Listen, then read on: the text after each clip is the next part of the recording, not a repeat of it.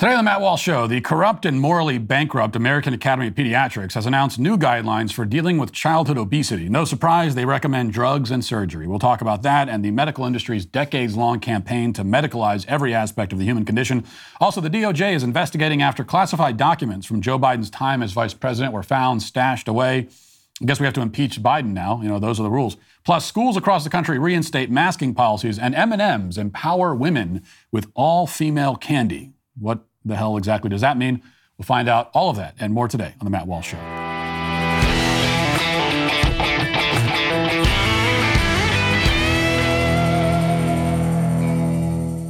The current administration's New Year's goals are to tax, spend, and turn a blind eye to inflation. If this is at odds with your goals, which it probably is, if you're tired of the government playing games with your savings and your retirement plans, then you need to get in touch with the experts at Birch Gold today. For over 5,000 years, gold has withstood inflation, geopolitical turmoil, and stock market crashes. Now you can own gold in a tax sheltered retirement account.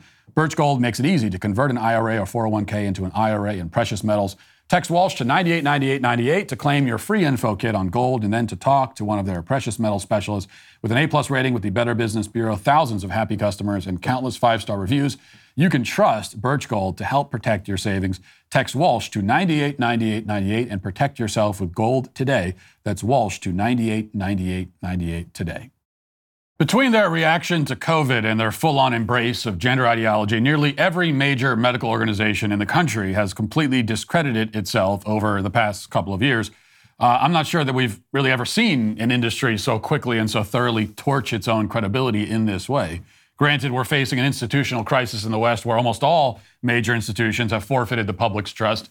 But the medical industry sets itself apart because of the dramatic and, and seemingly seemingly sudden nature of its moral and intellectual collapse, and because the consequences of the public losing confidence in the medical industry, of all industries, are especially dire. The public may still have faith in medicine, the science of medicine, but they don't trust the people charged with developing, dispensing, and prescribing it. And why should they? Worst of all, the specific area of the medical field that has conducted itself the most shamefully and destructively is that area which deals with children. In particular, the American Academy of Pediatrics, which is the largest association of pediatricians in the country, has gotten it disastrously wrong on every important issue for the past several years and counting, pushing faux medicine and faux treatments and putting ideology ahead of science every step of the way. The APA, of course, pushed school shutdowns uh, during COVID, masking for children, even now recommending the COVID vaccine for six month old babies. That's the APA's recommendation. And of course, it is one of the principal promoters of gender ideology in the country, giving a rubber stamp to whatever the extremist World Professional Association of Transgender Health has to say. And as WPATH guidelines recommend castration, mutilation, and sterilization for ever younger gender confused children, so too then does the APA. Of all the once respected organizations that have been ideologically captured by the far left and become these grotesque, discredited husks of what they once were, the APA perhaps sets itself apart. And it's not done. It's not done yet. Uh, CBS News has the latest. Quote Children struggling with obesity should be evaluated and treated early and aggressively, including with medications for kids as young as 12 and surgery for those as young as 13, according to new guidelines released on Monday. The long-standing practice of watchful waiting or delaying treatment to see whether children and teens outgrow or overcome obesity on their own only worsens, worsens the problem that affects more than 14.4 million young people in the U.S., researchers say. Left untreated, obesity can lead to lifelong health problems, including high blood pressure, diabetes, and depression.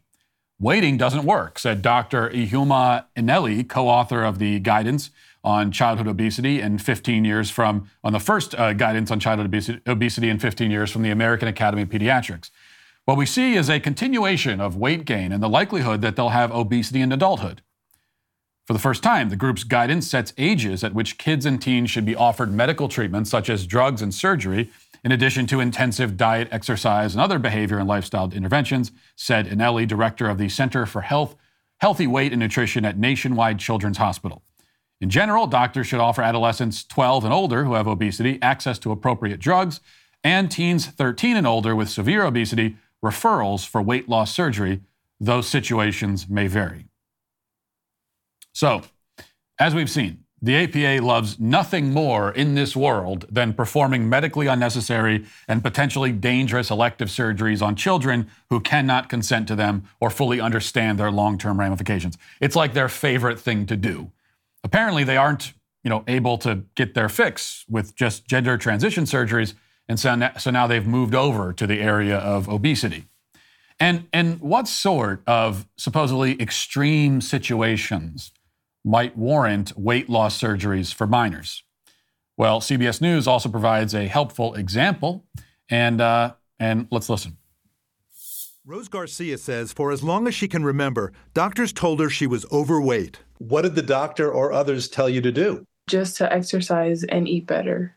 She struggled unsuccessfully for years. Then, at age 15, she developed hypertension and became pre diabetic. I visited my doctor and I told her that I wanted to lose weight, but I wanted help. I knew I couldn't do it by myself. With parental permission, she finally tried bariatric weight loss surgery last June, along with counseling for emotional eating. Since then, she has lost more than 90 pounds. Did you look in the mirror and think, who is that? My clothing was a big, big sign. I would put on my favorite dresses and they were too big. And it was really, really surprising to me. The new guidelines from the AAP recommend better nutrition, exercise, and face to face counseling. Treatment may also include weight loss drugs and surgery for adolescents who meet the criteria. But for many families, medication and surgery are not covered by insurance, if they have insurance. What do you think about these new guidelines? I think that it's a it's definitely a step in the right direction. Step in the right direction. But we gotta we, we have to operate on even more kids. Now, you notice a couple of things about the girl in that clip if you're watching on the video podcast. The first is that she was not morbidly obese, at least when she was, especially when she was younger. They show pictures of her when she was a younger child. Uh, they say, well, she's been struggling with her weight since she was a very young child. They show the picture, she was chubby, moderately overweight, the kind of overweight that can be quite easily handled with modest diet changes and a reasonable amount of exercise. It's very easy to deal with. Second, she says that, that uh, doctors initially told her to eat healthy and exercise, but she doesn't say that she actually followed those recommendations. You know, so, and, and we know that she didn't because anyone, anyone who, who eats healthy and gets exercise will not be overweight. Okay? That's the case for every person on earth. And if you're listening to this and saying, I'm an exception to that, no, you're not. Okay?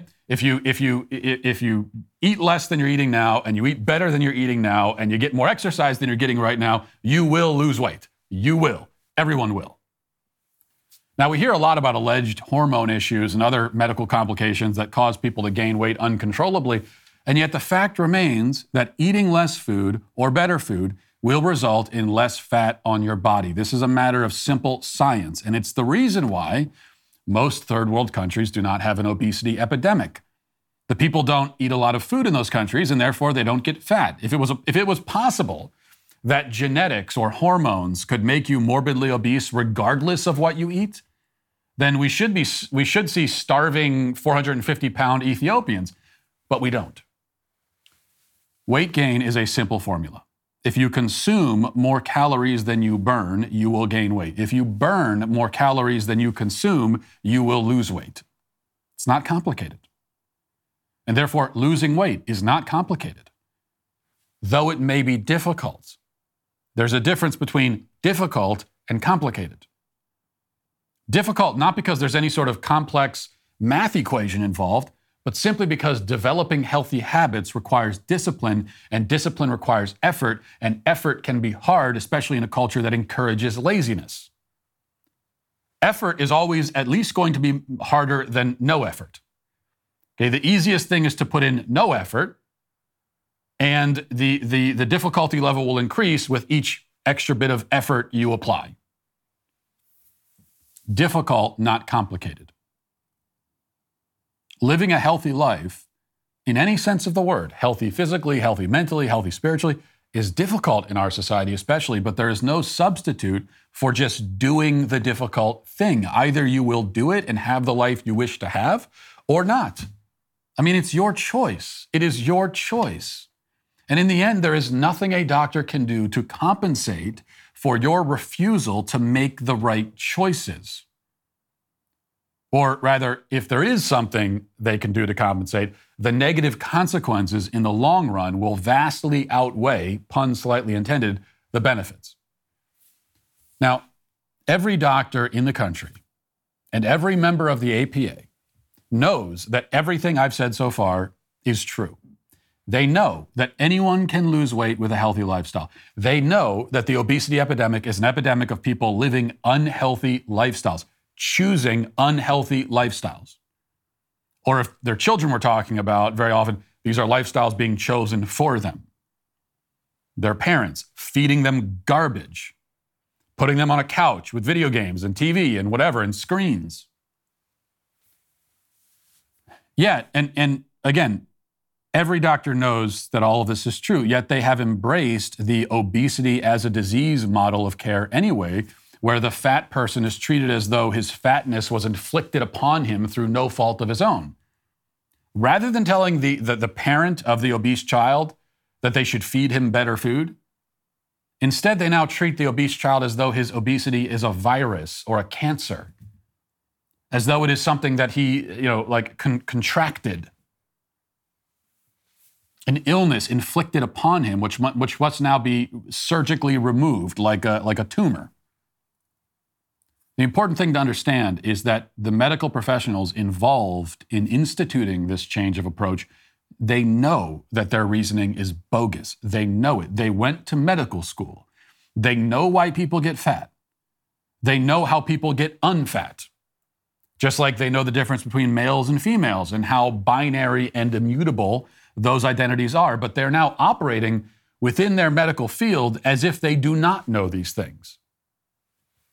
This is a philosophical decision, and we must understand what the philosophy is. The medical field has long since decided, and this goes back many years, okay, so it's actually not just in the last couple of years, it goes back many years the medical field decided that human beings are helpless automatons with no free will, no capacity to make choices or to change, and no agency over their own lives. Okay, that is the, that is the assumption that the medical field as a, as a whole operates on. It is an industry run by extreme materialists who believe essentially that the human mind basically doesn't exist. Certainly the soul does not exist. We are the product of chemical reactions. We are governed by these reactions entirely. And so, literally, any problem we have, anything we suffer from, can be solved chemically. That's the way they look at it. This is a process that has been ongoing for decades, and it began principally in the psychiatric industry where every bad habit is an addiction now, and every addiction is a disease, and every uncomfortable or, in, or, inconvenient human emotion or behavior is a mental illness, and every mental illness is a disease. The psychiatrists have spent decades cataloging and medicalizing the entire human condition, prescribing psychotropic drugs to treat everyone who behaves in a way that falls slightly outside the norm, the norm as defined and determined by them, the psychiatrists. They have done this for so long with almost no resistance from the public. And mostly because the public has bought into the program or been drugged into it, as the case may be. The psychiatrists have been lying to us, but for many people, it's a comforting lie. It's a convenient lie. It's a lie that absolves the individual of all responsibility. If you're doing something you shouldn't be doing and you're destroying your life and your family in the process, it's only because you're addicted and it's not your fault because it's a disease. And if you're experiencing difficult emotions, well, then take a drug and get rid of them because human beings are not supposed to feel those sorts of feelings. All of this rests, you know, all of this rests on a, on a whole precarious pile of philosophical claims and assumptions that make no sense and that fall apart under the slightest scrutiny but most people do not scrutinize them because they're afraid of the burden of personal responsibility they'll end up with if they reject the psychiatric industry's claims. Now, that's psychiatry. My point here is simply that when you start seeing doctors prescribing diet pills and gastric bypass surgeries for chubby 13 year olds, treating their obesity like a cancer that cannot be cured any way except with medical interventions, you should know that this sort of extreme medicalization of the human condition, this, this uh, treating human beings like pre programmed robots who cannot be expected to change their behavior, this has all been going on for a very long time. And the stage has been set for many years. And the average American, tragically, has gone along with it up until now. There may reach a point, I think we've already reached the point, where the average American starts to object. But the question is whether it's simply too late. Now let's get to our headlines.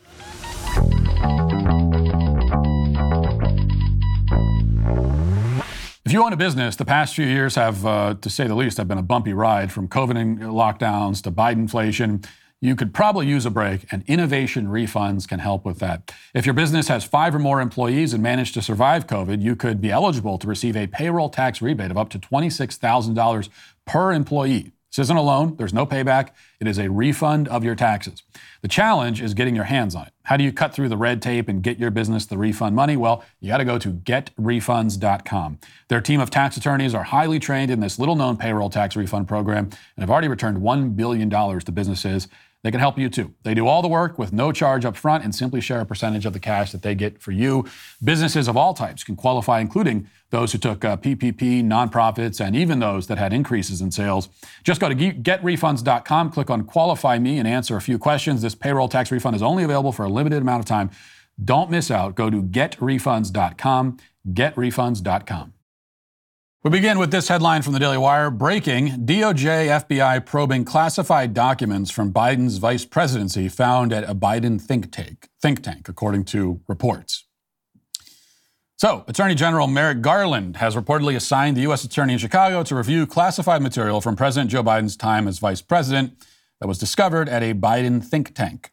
CBS News reported that the approximately 10 documents were found at the Penn Biden Center for Diplomacy and Global Engagement in Washington the files were discovered by Biden's personal attorneys when they were packing files housed in a locked closet to prepare to vacate office space at the Penn Biden Center in Washington, D.C. The report says that the FBI was involved in the situation.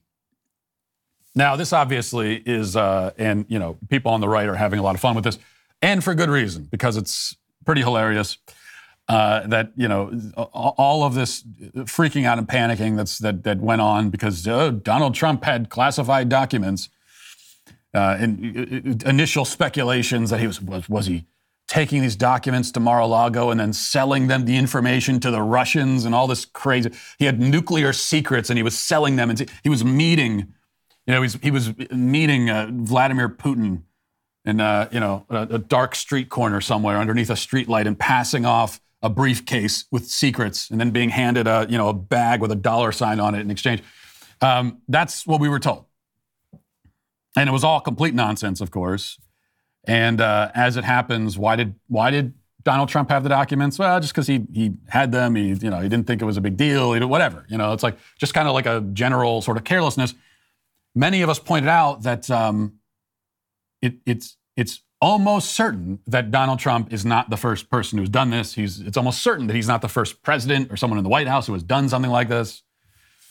And, uh, and then we find out, oh, well, apparently Biden is guilty of it as well, which is great. And, you know, it, it puts the left in a position, and it puts us in a position too. Um, but the position that we're in, it's their fault.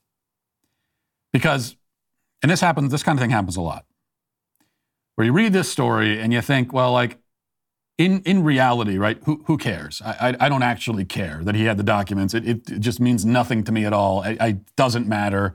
I'm sure it's not a big deal. Okay. I'm sure that there was not anything sinister or nefarious going on. They're just 10 documents, whatever. Who cares? That's my reaction. That's my gut initial reaction.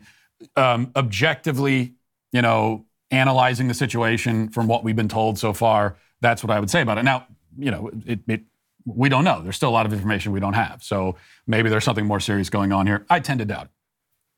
So that's my objective, immediate reaction. But um, that's not the grace that the left gives to Republicans and conservatives in the same situation. Okay, they are the ones who have set the precedent here. So while I will say that I don't think this matters and I don't personally care, I'm all about, as you know, holding the left to their own standards, which is not a double standard for me because it's not my standard.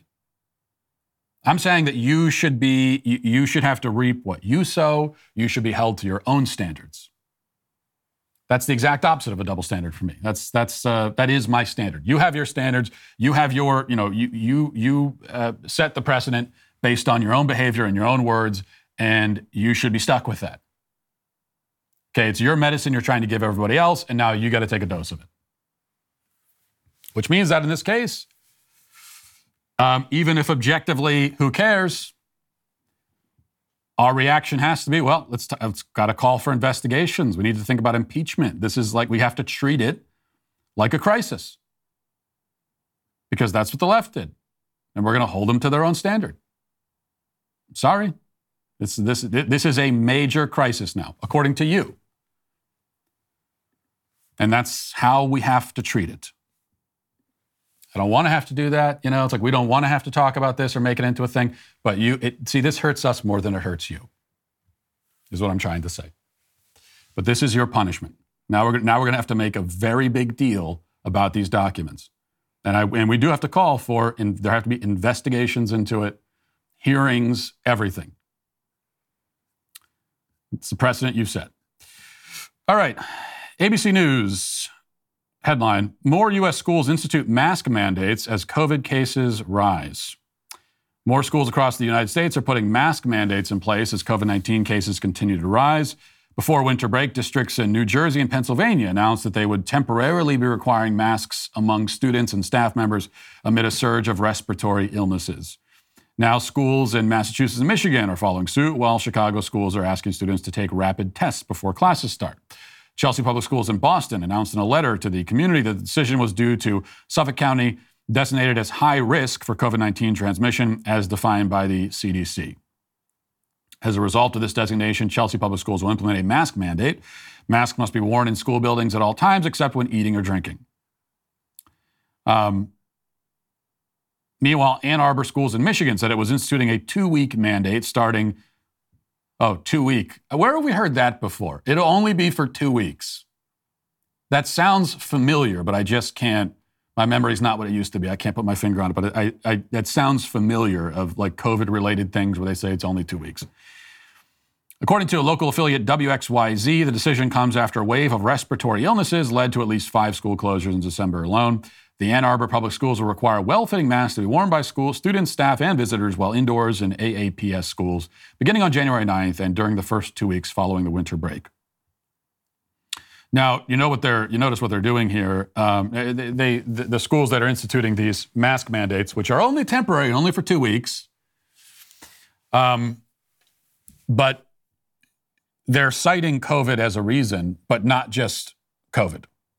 Uh, and they know they can't just cite COVID anymore. That's that's not going to be enough um, because even the most the most brainwashed of the sheep's of the sheep rather have most of them have have realized at this point that all the masking and all the, the panicking that happened was was completely absurd, especially as it pertains to children. So people know that. Even people that were, you know, oblivious and going along with it for years, most most of them have woken up to that fact. And so it's not they can't just say COVID anymore because they know that most people will respond, rightfully so. Okay, who cares? So there's another spike of COVID, uh, whatever. COVID's going to be spiking and then going down and up and down forever. It's endemic. It's with us. As some of us said from the very beginning, this is always going to be with us. It's just another thing that's out there now of so many other things. And, uh, and it's always been the case that it has very little impact, uh, certainly very little serious impact on children to begin with. But they can't just cite COVID. So now what they're saying is, well, it's respiratory illnesses. COVID's just one of them. There's also RSV and influenza and all these other things. Now, you might point out that, well, RSV and the flu, influenza, these things have been out there circulating forever. I mean, they were circulating long before COVID, and yet there were never mask mandates. Nobody ever even, it's not just that there were no mask mandates in school in response to flu before COVID. It's not just that there were none, it, it's that no one even suggested it. It wasn't even a topic of conversation. It wasn't in the realm of possibility. But now it is. And what they'll tell us is that, well, yeah, influenza was out there before, RSV was out there before. Nobody ever masked for any of that before. Certainly, we never had kids wearing surgical masks in school uh, because of it. They'll say, yeah, that, that, that's true, that's true. But, but we've learned. We've learned from the, the lessons of COVID, and so things are different now. Really, what did we learn? What did we learn about masking that we didn't know before? So we actually we didn't learn. We didn't. We didn't. Maybe some people who are you know oblivious before learned something, but there's there, there's like no new information about masks and how they work and when they work and when they don't work and when, there's no new information. These are all things that we knew before. So no, we didn't learn anything. It's just that the political situation has changed. Masking has become a political issue, and so that is what has changed, and that's why they're now requiring now. And, and this is this is what it's going to be. Speaking of things that are always with us, masking in schools. This is just how it's always going to be forever now. Uh, they know they can't get away with keeping the masks on the kids permanently in schools, but you'll, you'll have masking and then they'll get rid of the masking and then it'll be back and back and forth. Right? And that's just how it's going to be forever. if you don't like it, which you shouldn't, then the only real answer is to not subject your kids to the government indoctrination camps to begin with.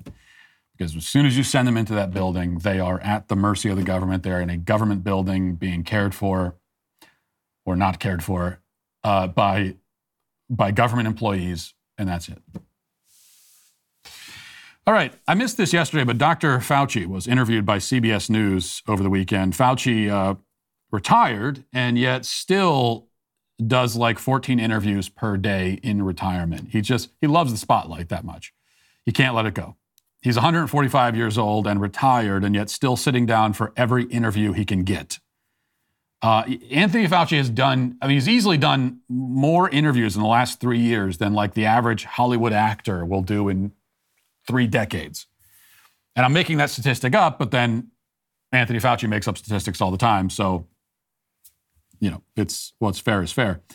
He was asked in this interview with CBS about the Damar Hamlin situation and about the uh, theories and speculation and the questions really about whether this his cardiac event had maybe anything to do with vaccines. And here's what Fauci said. Dr. Fauci, I don't know if you saw it, but on Monday Night Football this week, Damar Hamlin, a player for the Buffalo Bills, collapsed on the field. You're not an NFL expert, and you're not an expert on any cardiovascular issues the player might have had. But what I want to ask you about, Dr. Fauci, is as I want to do in moments like that, I kept an eye on Twitter. And I can't tell you exactly how many minutes transpired, but it was less than 20 before people on Twitter began to say, well, clearly the vaccine caused his seizure. And that had a multiplier effect on Twitter, as these things tend to do. What's your reaction to that? Well, my reaction is one of concern about. Isn't it horror? Borderline? More than concern? Yeah, it, it's horror that misinformation and disinformation, uh, when you have a platform like social media that exponentially spreads in its best form, proper and important and value added information can spread, which is good. Yes. The thing as a public health person and as a physician and a scientist, and my my identity as a physician is the thing that gets pained the most by that. Because what that means, Major, is that yet again another conspiracy theory, complete nonsense, is going to have some people make a decision for themselves and their family not to get vaccinated which may cost them their lives. So that's the thing that's so horrible about it. And if you want to go out spouting nonsense, conspiracy theories, and spreading it all around, fine, except if it results in a person suffering and perhaps dying. And that's what happens when disinformation disincentivizes people to get proper interventions for a threat like a pandemic.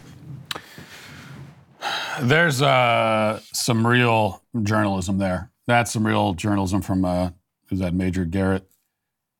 Says, uh, Dr. Fauci, these people disagree with you. How horrified are you by that? On a scale of one to 10, how horrified are you by people who disagree with you and thus are wrong about everything? Just no attempt. Like there's there's there's no attempt to extract actual information at all. This is just and this is all he does. I, I said before that he's done a million interviews, but they're not really interviews because an interview is asking questions, and then if you don't get an answer, you try and you, you, you keep trying to extract that information. That's how interview is supposed to go. It's not interview. This is uh, these are just speeches, really. It's, it's, all scripted, and they're setting him up. They're lobbing uh, the volleyball up so he can spike it over the net. That's that's all it ever is. Um, and and we hear again this this phrase conspiracy theory, which if there's if there's one phrase that I could ban from public discourse at this point, that would be the one. Even if you disagree with the people theorizing that maybe the DeMar, Damar Hamlin situation had something to do with the vaccine, it's not a conspiracy theory. There's it's that it's it's where's the conspiracy? Now, there might have been a lot of conspiracies surrounding this, but the the theory that okay, whether it's right or wrong, the theory or the question about whether, okay, did he take the vaccine and did that cause a, a uh, cardiovascular event? That's not, that's just a, that's a medical theory, not a conspiracy theory. And if you're sure that it's not true, if you're sure that, the, that it had nothing to do with that, if you have evidence that had nothing to do with it, then tell us the evidence. As I said from the beginning, I'm not convinced that it had anything to do with the vaccine. We still don't even know if the guy's vaccinated. I, I, I don't know yet that that's even been answered. Now, statistically, it's likely because the majority of the NFL is vaccinated, I believe, but they're not all vaccinated, and it was never mandated for players. So it's possible he wasn't even vaccinated. I'm going to assume that he was, though, because if he wasn't, then that, that information would probably be out by now. They'd probably be telling us that. Um, they'd find some way to get that information out but we don't know. And if he was vaccinated, like the simple fact that somebody was vaccinated and then uh, and then ends up having you know their heart stops and it, like that doesn't automatically mean that that's correlation. That doesn't automatically mean that there's causation. So I'm not convinced by that. And I don't think anyone's really saying they're convinced. It's more like it's a question. Is there a connection here? Can we talk about that? Can we let's let's what's the evidence? What's going on? Tell us what you know. It, the, he he went to the hospital. He Was in the hospital for several days. What do the people in the hospital say? What do the doctors are treating him say? So if you have evidence that disproves this theory or this possibility, then present it. But he doesn't bother doing that. And he, he thinks it's good enough to just label it as disinformation, dangerous, it's going to get people killed. And of course, the more you respond to it that way, the more you respond to questions like this, which are totally valid questions. Okay, the question about a possible connection to the vaccine, it's a valid question. Um, but the more you respond to those questions by trying to shut people down who even ask them, accusing them of get, killing people by simply asking a question, the more you respond that way, then uh, the more that the so called conspiracy theories will grow. If you're really worried about so called conspiracy theories, well, that, that's, the, that's a great way to encourage them. All right. Uh, Quick headline from the Daily Wire House Republicans pass rules for McCarthy's reign with uh, one GOP holdout. The House of Representatives passed on Monday evening a set of rules that will govern how the lower chamber operates for the next two years under the leadership of Speaker Kevin McCarthy. All Democrats voted against the rules package, while every Republican except for one voted to pass it. The final tally was 220 to 213. The set of rules featured concessions by McCarthy to woo hardline conservatives who were holding up his rise to speakership last week across more than a dozen votes. Um, among the concessions was changing the rules so that a sole member of the House can file a motion to vacate the chair. And then there were other concessions um, that we talked about yesterday 72 hours to read the bill, single issue bills, um, investigating, you know, uh, government corruption, the FBI. These were all these were all things that were conceded. Never, never, they never should have should not have necessitated a concession in the first place because these are things that should just happen anyway. And do make note of the fact that Democrats voted against it, right? Every Democrat in the House voted against reading bills before you pass them. Okay? Every Democrat said, no, we should not read bills before we pass them. 60 Minutes, though, said that uh, this was all very embarrassing. The whole process was very embarrassing. And the fact that there was this negotiation, um, uh, you know, in, in, uh, in the Republican Party, and that uh, it led to this agreement with it's, it's very embarrassed. It should be very embarrassing to all of us, they said. Listen to this. The historic chaos in the House of Representatives this past week embarrassed not only a party, but an entire nation. A small minority blocked the House from electing a leader or even swearing in its own members. Vote after vote, a would be speaker could not bring himself to stand aside in favor of a colleague. Yes, it was only for a few days in January, but if members of the incoming majority party can't bring themselves to support a new leader, then one wonders what happens when Congress faces tough decisions on budgets, taxes, defense, or raising the debt ceiling. Actually, governing. I'm Lesley Stahl. We'll be back next week with another edition of 60 Minutes. Yes, my God, how embarrassed it's a deliberative body engaging in deliberation. The legislative branch, people in the legislative branch are deliberating and compromising. How embarrassing. It's embarrassing that they didn't just immediately coronate whatever leader was put forward, forward in front of them by you know, the establishment of their party. It's embarrassing. I'm embarrassed by that, she said. The entire nation is embarrassed. Well, I don't know. I'm in the nation. I'm a member of the entire nation. I'm not embarrassed by it. It's one of the only times I have not been embarrassed. It's one of the only times recently I have not been embarrassed by something happening in Congress. That's uh, one of the very rare occasions where I'm actually proud of some members of Congress for the way they handled something. In this case, specifically, the, the holdouts who, you know, uh, stuck by their guns and got these concessions and got these, cha- these rule changes in place. Proud of them for that. Does not happen very often. Is anyone actually embarrassed? If you go up to somebody on the street, I, would like to see, uh, see, I'd like to see 60 Minutes test this theory and go do kind of like man on the street interviews and ask people, oh, you know, the whole Kevin McCarthy battle. How'd you feel about that? Pretty embarrassing, right? Of course, as I said last week, most people will have no idea that it even happened. But when you tell them about it, I don't think anyone's going to say, oh, wow, that's embarrassing. They're going to say something like, I don't care, I got to go. Or they're going to say, oh, okay, well, isn't that what Congress does? They're supposed to argue about things, right? I also wanted to mention this New York Post headline, terrible headline. Seven year old Louisiana girl was mauled to death by a neighbor's pit bull that ran into her family's yard, authorities said. Sadie Davila was playing outside the East Baton Rouge uh, parish home at uh, 6.30 p.m. Friday when the dog barreled onto the property and viciously attacked her, according to arrest documents obtained by the advocate. A family member tried to ward off the dog by hitting it with a walking cane, but the animal couldn't be deterred.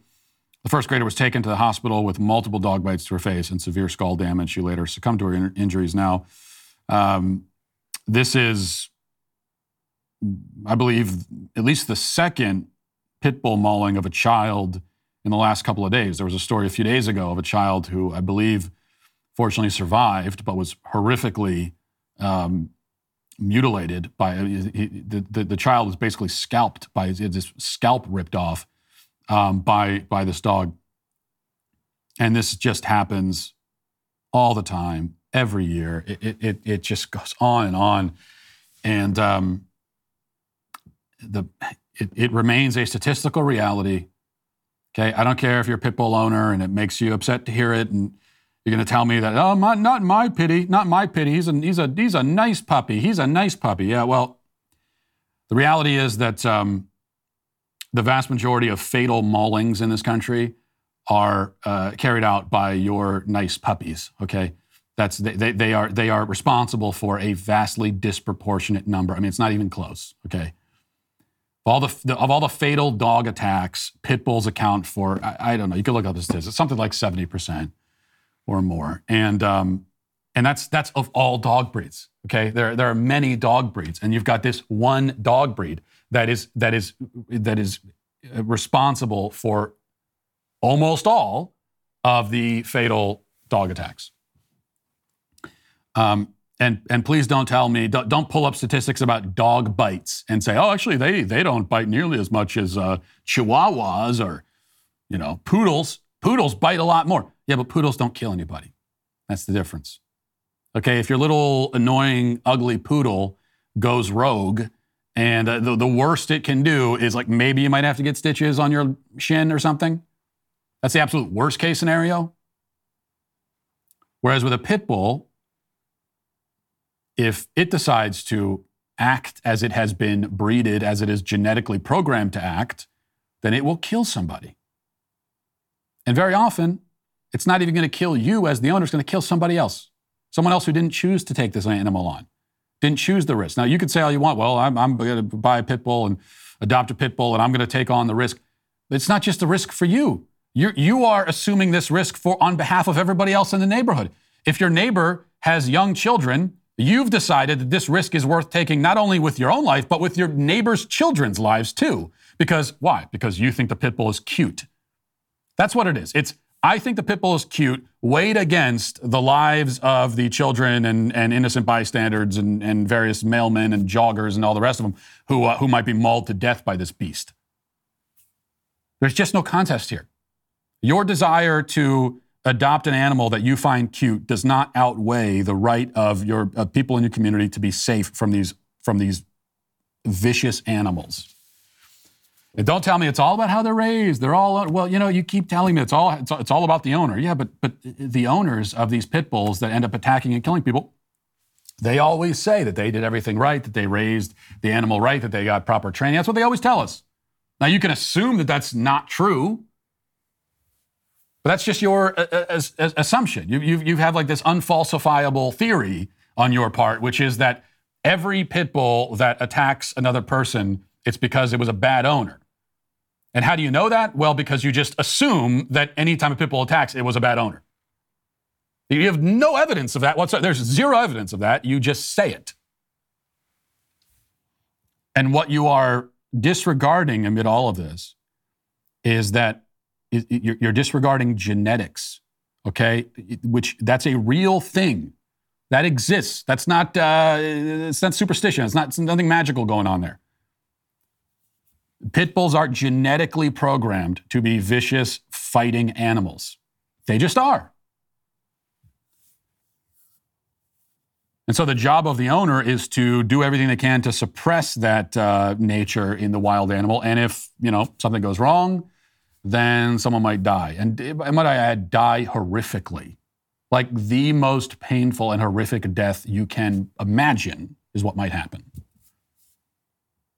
This is not like guns. Oh, you're saying guns should be banned? No, I'm not, because uh, you have a constitutional right to a gun. You do not have a constitutional right to own whatever animal you want.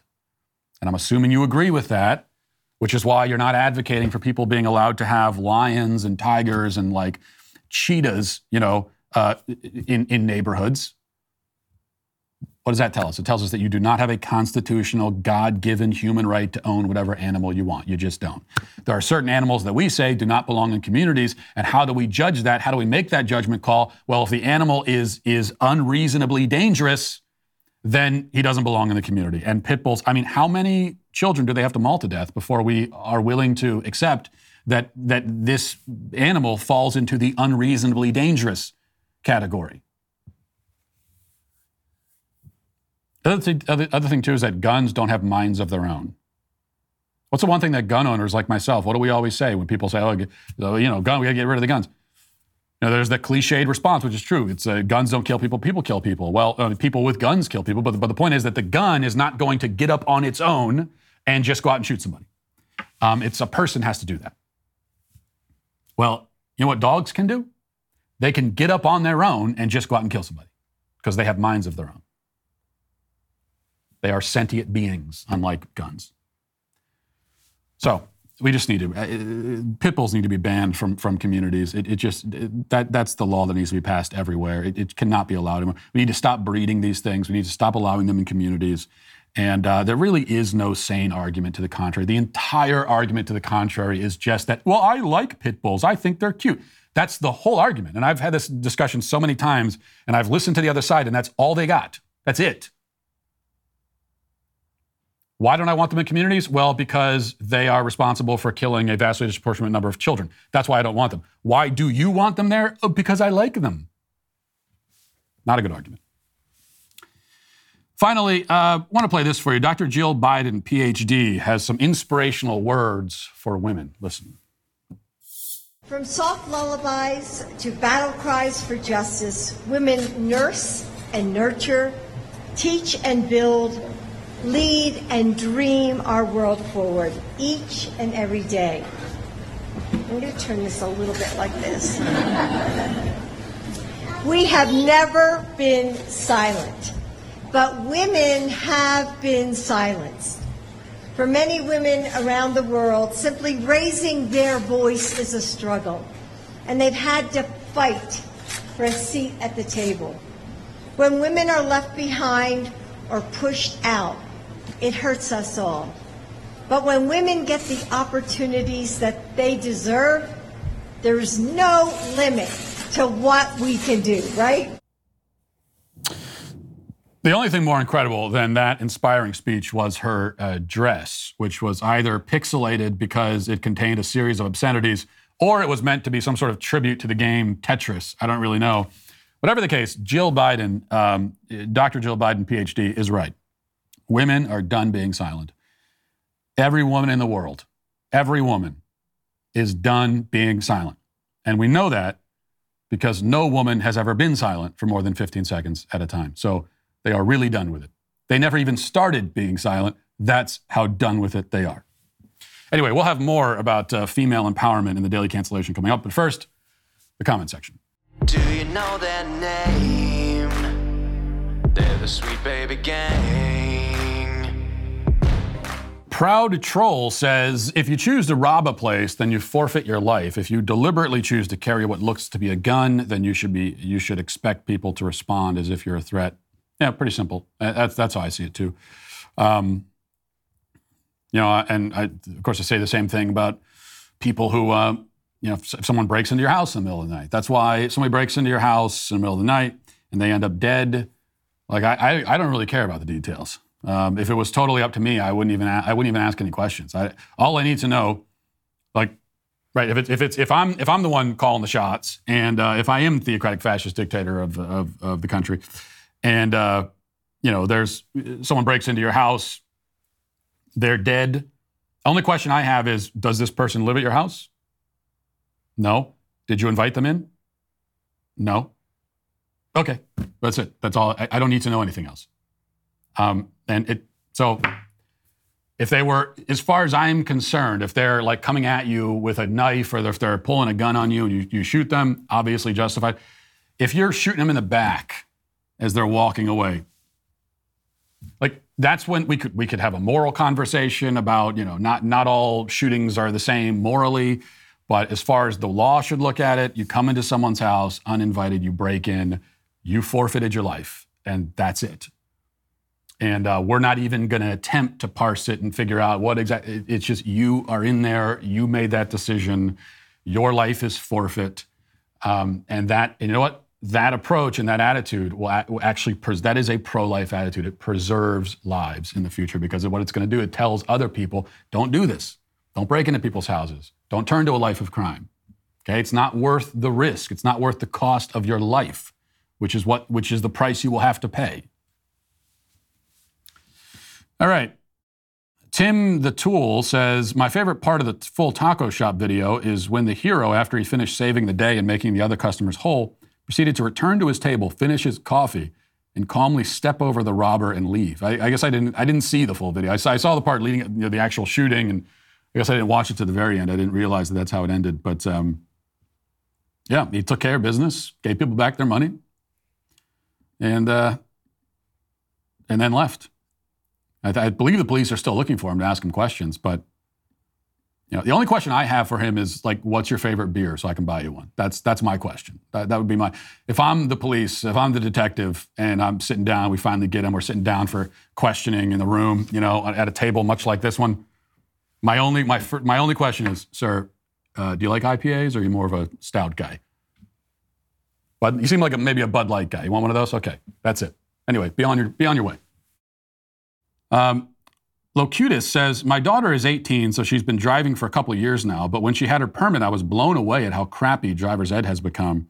She just had to watch videos on her laptop and pass a multiple choice test, and the driving test for her license was even worse. She just drove around the block, no parallel parking, no highway driving. I had to take it upon myself to teach her about blind spots, merging, parking, and everything else that keeps you alive. If I didn't know any better, I would think that the state doesn't care very much about human life. Well, uh, I think that you uh, think that apparently you do know better because you're exactly right. And it, it, it, we, we talked about this before with the driver's test. It was it was already a joke back when I you know took the driver's test 20 years ago. It was already a joke, and there was almost like if it's let's make sure you can do a three point turn and that you know how to make a right turn at a stop sign and that you know how to parallel park and that was it. That's all they did. And of course, most people don't even know how to do any of those things and yet still ended up passing the driver's test anyway. And now it seems like apparently they don't even do any of that anymore. It's just like, are, are can you see? Can you see out of at least one eye? Um, it, it, and if you can do that, then we'll give you. And eventually, even that will be too much of a burden. Even that will be a, a bar too high because that's exclu- You know, that's that's not equitable. We're excluding those with uh, with uh, vision impairment. Um, it is at the point where there's it's just like why even do the whole licensing thing anyway? The only reason to have a driver's license really uh, is if you're going to actually if there's going to be some process for obtaining the license to make sure that you know how to do it. And if you're not going to do that then what's the point of the license to begin with?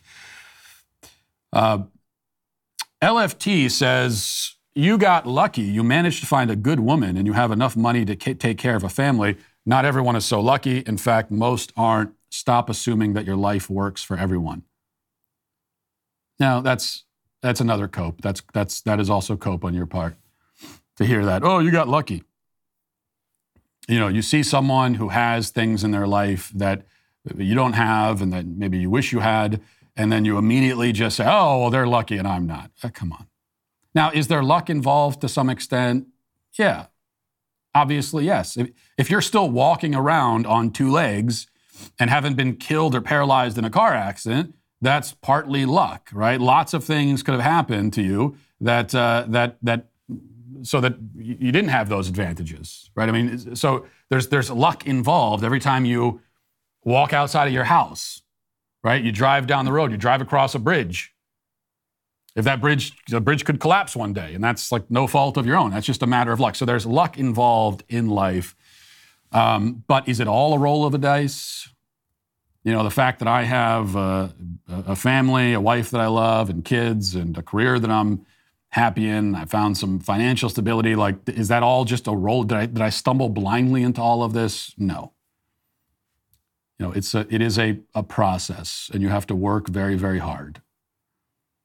And if you want financial success, you have to work very, very hard for it. There's, there's just there's no way around it for most people.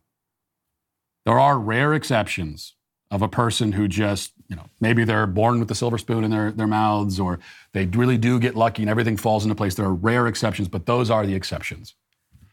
That's why we call them that. For most of us, if you want to have a life worth living, if you want to be happy in life, if you want to have anything worthwhile in life, you just have to work and you have to keep working at it and you got to you got to you got to keep at it for years and years and years. Where I am where I, where I am professionally right now, it took me 15 years to get there. 15 years. And what you find, it's like it's not a coincidence. The, the majority of the people that I know and that I've ever met who are really hard workers and they put the time in and they're willing to work and, and, and do it and, and, just humble themselves. And even if they have a setback or, you know, there are peaks and valleys, when they're in the valleys, they don't get discouraged, they keep at it. Almost everyone I know like that. And I know plenty of people like that. But here's the crazy thing. Almost everyone I know like that is, is, is living a, a successful life. And almost everyone I know who isn't living a successful life, they're not like that. So there, there is a, just a connection here. All right. So that's my uh, self help speech for the day.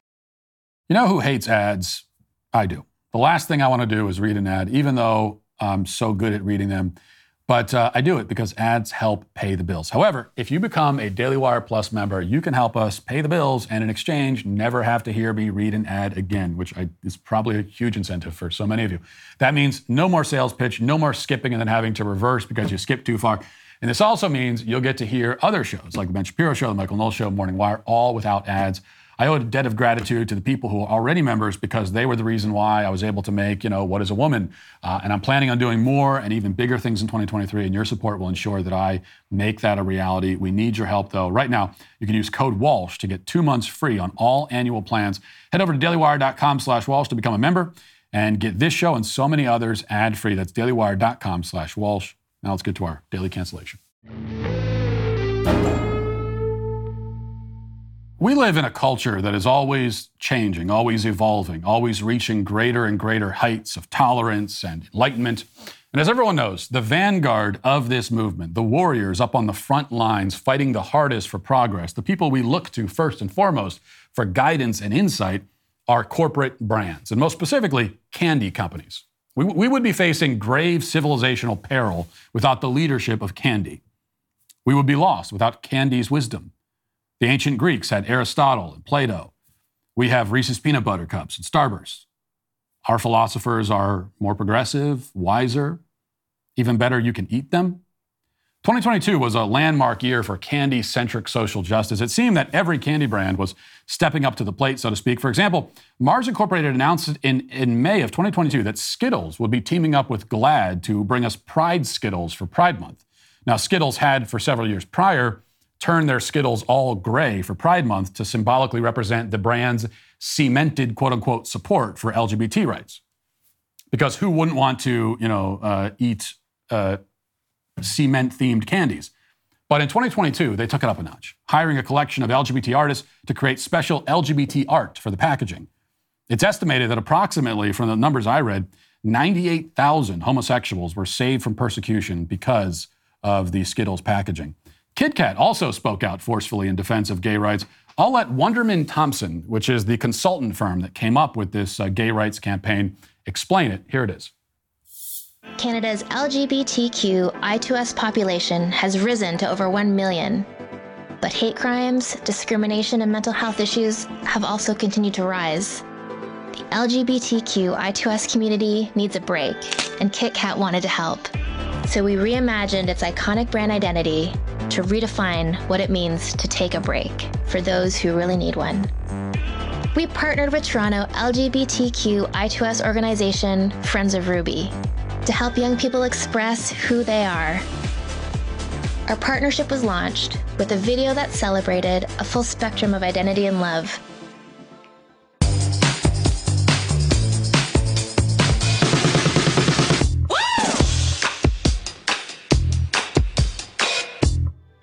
We created two limited edition Kit Kat flavors and sold them at the Kit Kat Chocolatory. All proceeds were donated to Friends of Ruby. We also sent the Pride bars along with custom mailers to LGBTQ I2S influencers. Wow. Kit Kat's traditional slogan is Give Me a Break, which is exactly what most people say to themselves when they hear the acronym LGBTQI2S. So this campaign really makes a lot of sense, I suppose. It's like a, it's got something meta going on here. But as heroic as the efforts of Kit Kat and Skittles were, they obviously paled in comparison to M&Ms. Indeed, M&Ms have been civil rights pioneers for a long time. They are the Martin Luther King Jr. of candies, some have said. Last year, they redesigned their candy mascots to be more inclusive. The changes were nothing if not bold and dramatic. Most startling of all, the green M&M ditched her iconic high heels in favor of sneakers because M&Ms had decided that they could no longer enable those legions of misogynistic perverts who have candy-related foot fetishes. All the other M&M characters underwent their own makeovers in the hopes of making them more sympathetic and relatable to a new generation. That's what M&M said. They wanted we needed to sympathize with and relate to these characters because of course it's important to sympathize with and relate to an object that you're about to eat. This ability to see something as human and yet also consume it will at least come in handy when we all turn to cannibalism during the forthcoming apocalypse, I suppose. But that was 2022. Now it's a new year, and I'm pleased to report that M&Ms will be aggressively defending their crown as the world's wokest candy. Parade has this report, quote, for the first time ever, select M&M packaging will feature a cast of all female characters. Parent company Mars is releasing the new packaging to spotlight dynamic female M&M characters in celebration of women everywhere who are flipping the status quo, as revealed in a January 5th press release. The limited edition packs feature brown, green, and recently introduced purple, and will exclusively contain brown, green, and purple candies. The M&M's brand is on a mission to use the power of fun to create purposeful connections as we work to create a world where everyone feels they belong. Gabrielle Wesley, Chief Marketing Officer, Mars Wrigley North America, said in a, in a release Women all over the world are flipping how they define success and happiness while challenging the status quo. So we're thrilled to be able to recognize and celebrate them. And who better to help us on that mission than our own powerhouse spokes candies, green, green, brown, and purple. To represent the flip, the packaging shows the three female spokes candies standing upside down above a note supporting women flipping the status quo. Now, apparently, there will be milk chocolate, peanut, and uh, peanut butter versions of the new packages, which is good because just like female human beings, as we've learned, there's no reason why the female M&Ms can't have nuts. Needless to say, this latest campaign by M&Ms has already been a, a, a source of great joy and inspiration for women all over the country and the globe. In fact, uh, I have seen this firsthand. I walked into my living room yesterday, and uh, and uh, I'll never forget this um, I, I, found my wife and my daughter embracing each other and smiling, just tears of pure happiness streaming down their faces. And my wife turned to me and said, uh, "She said, didn't, didn't you hear the news?" And I shook my head. Now, like everybody else, I'm on the M&M email list so that I can read all of their press releases and PR statements as soon as they come out. But somehow I'd missed this one. I don't know how. And my wife then took me by the hand and she said to me, "They're making an all-female M&M package." And I, I was floored. I, I didn't know what to say. It was the most amazing thing I'd ever heard in my life. The courage and heroism of Mars Incorporated had once again left me speechless. And then through tears, my wife and daughter, they both announced in unison, we've never felt so empowered and inspired. And together we all, we all wept. It was, it was beautiful. And no doubt a scene repeated all around the world. Now, there are those of a more critical disposition who have ruthlessly mocked this latest example of what they would describe as woke corporate virtue signaling. But these people are nothing but cynics, nihilists even. They lack the purity of heart necessary to fully appreciate what M&Ms have done. They're so jaded they can't even admire an international corporate conglomerate brand when it comes up with an uplifting marketing campaign designed to empower women and also sell candies with 18 grams of processed sugar per serving. And there are still other critics who, you know, they've pointed out that while Mars Incorporated is empowering women with purple candy, they're also facing a lawsuit filed last year by eight Africans from the Ivory Coast who say that they were used as slave labor on cocoa plantations. It's hard, you know, they say, to take their empowerment seriously when they're also profiting from the enslavement of human beings, allegedly. And to that I say, yeah, but still. The point is that M&Ms are empowering everyone except for the slaves, allegedly. And that's what we should be focused on.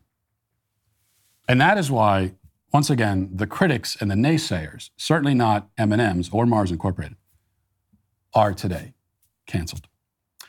And that will do it for this portion of the show as we move over to the members block. Hope to see you there. If not, talk to you tomorrow. Godspeed.